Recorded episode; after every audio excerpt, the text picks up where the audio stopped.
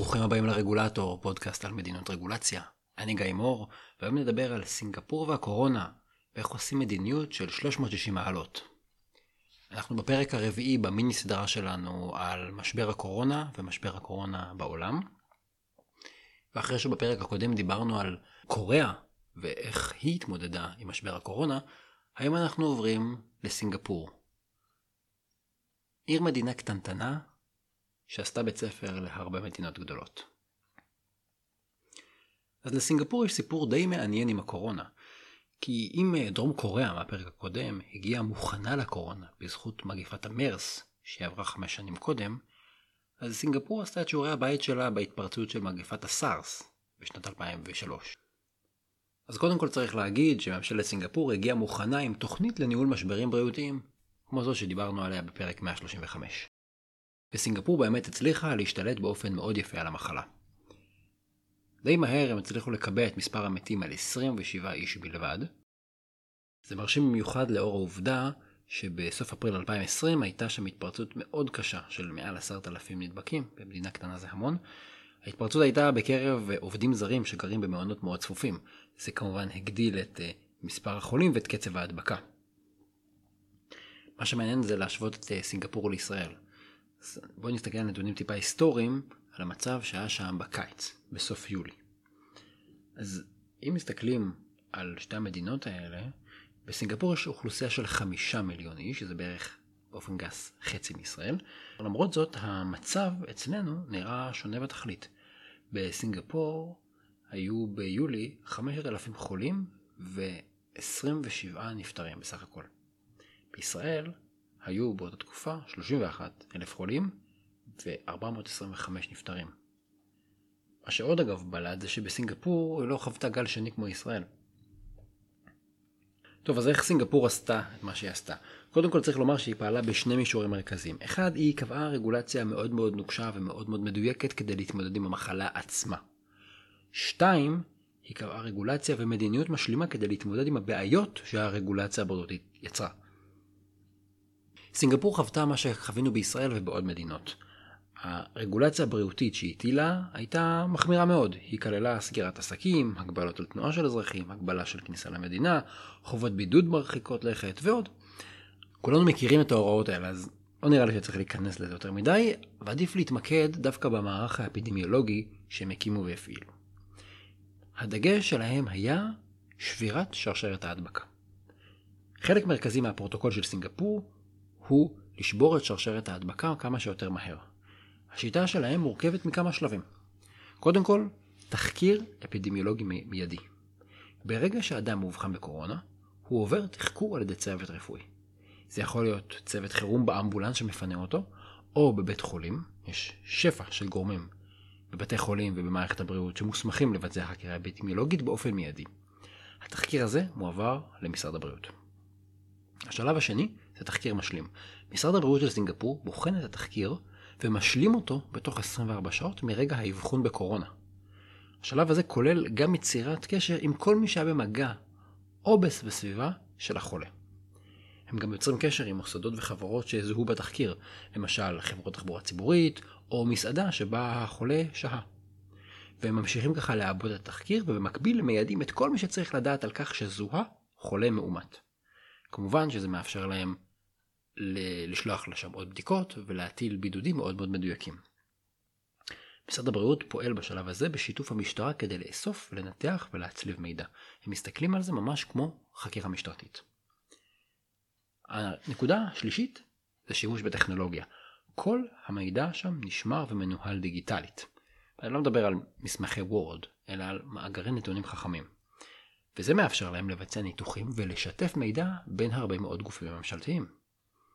בנוסף, הציבור התבקש, לא נדרש, התבקש, להתקין על המכשירים הסלולריים אפליקציה וולונטרית שאוספת מידע על מיקום ה-GPS וגם על קרבה של טלפונים אחרים באמצעות הבלוטות'. המידע הזה נשמר מקומית על המכשיר, וכשהאדם מאובחן בקורונה, הוא יכול להחליט אם הוא מסכים להעביר אותו לממשלה או לא. שוב, אתם לא חייבים להתקין את האפליקציה, אתם לא חייבים למסור את המידע גם כשאתם מאובחנים. אבל נחשו מה? הוולונטריות הזאת עשתה עבודה, ואנשים נענו לה. הנקודה הרביעית זה הבידוד. אמרנו שיש תחקיר אפידמיולוגי מיידי ואז תחקיר אפידמיולוגי משלים שסוגר את המעגל. משרד הבריאות שלהם יוצר באופן מיידי קשר עם כל מי שהיה במגע עם החולה, ואם יש להם תסמינים של קורונה, כמו חום או שיעול, מיד מאשפזים אותם בבידוד ומבצעים עבור עליהם בדיקת קורונה. ואם אין להם תסמינים, הם מוכנסים לבידוד ללא אשפוז. כל אדם שנדרש להיכנס לבידוד, מקבל אפשרות להעביר את הבידוד במתקן ממשלתי, כמו, אה, תחשבו על מלונות הקורונה בישראל, אבל פה יש איזה טוויסט. ממשלת סינגפור הסמיכה צוותי אבטחה שנמצאים באותם מתקני בידוד ממשלתיים, אותם מלוניות קורונה, והם מוודאים שמי שנכנס לבידוד נמצא, והוא אפילו לא יוצא מהחדר שלו, ושכמובן אף אחד שלא חולה לא נכנס לתוך המתקן הזה. ונקודה חמישית לגבי קטיעת שרשרת ההדבקה זה איתור האנשים שהיו במגע עם חולה מאובחן. אם הם לא מצליחים לאתר מישהו שהיה במגע עם חולה, או אם מהתחקיר האפידמיולוגי לא מצליחים לזהות מי הוא היה, למשל אנחנו יודעים שהחולה היה במסעדה ואנחנו לא מצליחים למצוא את כל האנשים שישבו בשולחנות סביבו או המלצר ששירת אותו. אז אם אנחנו לא מצליחים לאתר או לזהות מי הוא היה, משרד הבריאות פונה למשטרה שתסייע בחקירה האפידמיולוגית ובאיתור של אותם אנשים. וחוקרי המשטרה, כמו שאמרתי, פועלים ממש כמו שמפענחים פשע. הם אוספים ראיות, הם בודקים אה, צילומים, נגיד מצלמות אה, של כספומטים ברחוב, ומשתמשים בעוד אמצעי חקירה, כדי לאתר את כל החולים הפוטנציאליים שאולי אפילו לא יודעים שהם נדבקו. הכל מבוצע מאוד מאוד מהר, כי הסינגפורים מבינים שיש סיכוי שאותו אדם מסתובב ומדביק עוד אנשים. המערך האפידמיולוגי הזה חזק מאוד והוא אפשר להם למקד ולצמצם את צעדים שמגבילים את המשק, כמו הטלת סגרים. דיברנו בפרקים הקודמים על רגולציה שנקבעה כמענה למגפת הקורונה, וכולנו גם חווינו באופן אישי כזאת רגולציה. אז הסיפור של סינגפור יפה כי הם לא הסתפקו ברגולציה שתבלום את הסיכון הבריאותי, אלא הם גם ביצעו צעדים שיבלמו את הנזק שהרגולציה יצרה. אז זה הנושא הבריאותי, אבל איך מתמודדים אחר כך עם הנזקים שבכל זאת קרו בגלל הרגולציה. אז היום לכולנו ברור שהקורונה גורמת נזקים, אבל הנזקים הבריאותיים די מוגבלים, כי רוב הציבור יכול להמשיך לעבוד ולחיות את חייו. מה שבאמת גרם למשבר כלכלי זה לא הנגיף, אלא המגבלות שנדרשו כדי לבלום את המגפה. נכון? זאת הסיבה למשבר הכלכלי. וכמו בארץ ובעוד מדינות, המגבלות האלה בקורונה סגרו עסקים, יצרו אבטלה, מנעו פעילות חברתית, מנעו פעילות כלכלית.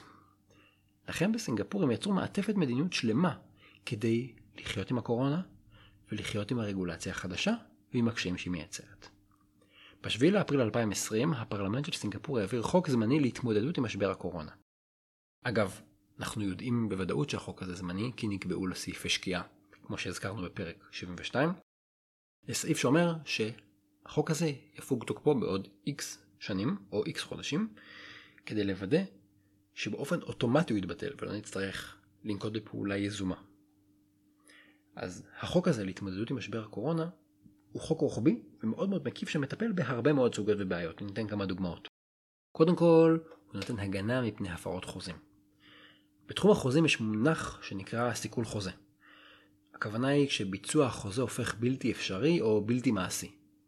אם זה מעניין אתכם, יש באתר לינק למאמר שכתבתי על הנושא הזה, וגם להיבטים של אי ודאות וניהול סיכונים.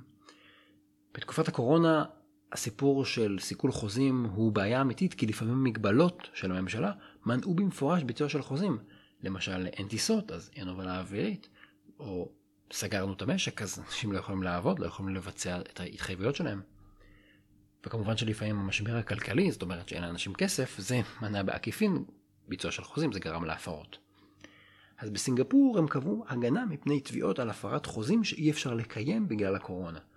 ההגנה הזאת זמנית, והיא בעיקר נועדה למנוע מהציבור להיגרר של גל תביעות על הפרות חוזה בגלל הקורונה. עוד דוגמה זה הנושא של פשיטות רגל. הרי ברור לנו שהמשבר הכלכלי עלול להוביל אנשים ועסקים לפשיטת רגל. ולכן נקבעו כל מיני הקלות זמניות כדי למנוע מצב של חדלות פירעון ושל פשיטת רגל. למשל, הסינגפורים האריכו את פרק הזמן שבו אי תשלום חוב הופך לפשיטת רגל. כי יש כלל כזה שאם אני חייב כסף לבנק למשל ואני לא משלם את הכסף איקס זמן, אז באיזשהו שלב אני מוגדר כפושט רגל. אז פה המטרה היא למנוע נזקים בלתי הפיכים.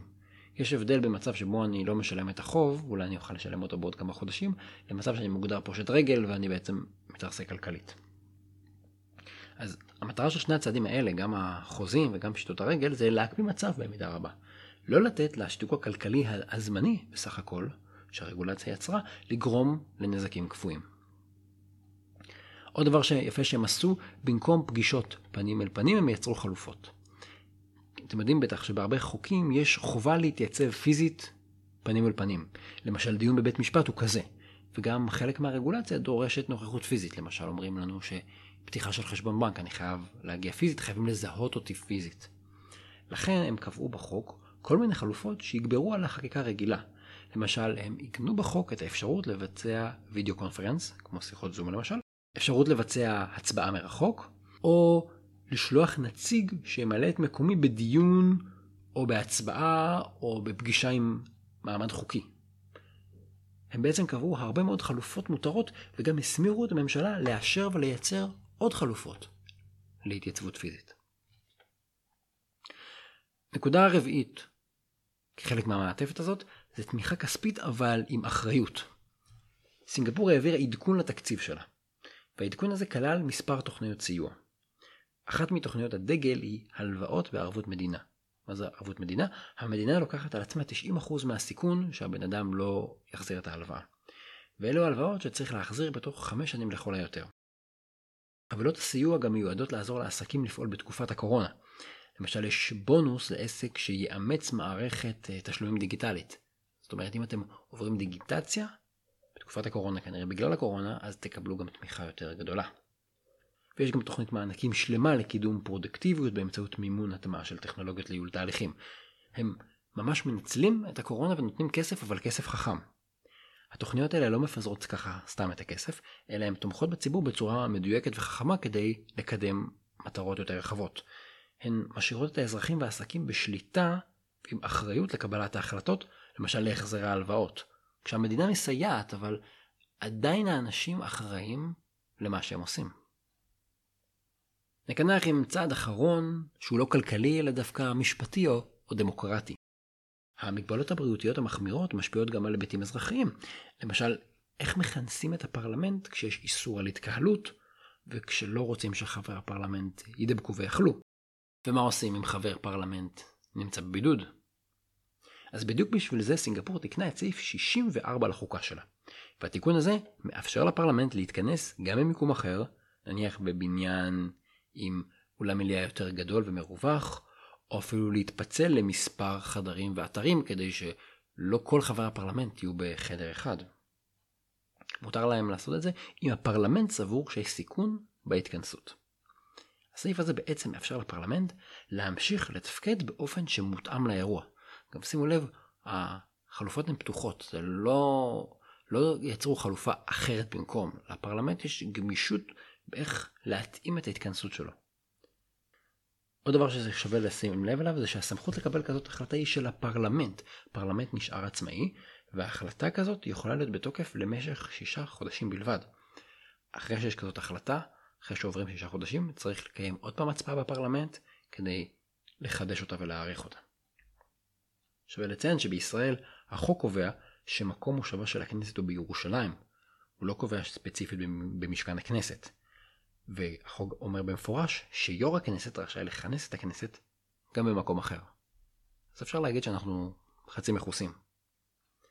הפרלמנט של סינגפור גם לא שכח לייצר פתרונות לחגיגה של הדמוקרטיה, יום הבחירות. חוק מיוחד שהם העבירו נועד לאפשר לאזרחים שנמצאים בבידוד להצביע.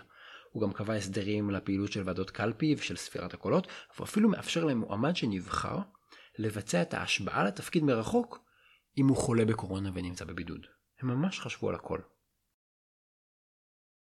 מה שאנחנו רואים זה שסינגפור התמודדה טוב עם הקורונה בזכות רגולציה ומערך אפידמיולוגי חזק. אבל בחרתי דווקא לשים את הדגש ולדבר על המעטפת שהם יצרו כדי לחיות עם הקורונה ולחיות עם הרגולציה של הקורונה, במטרה לרכך את הפגיעה בכלכלה ובחברה.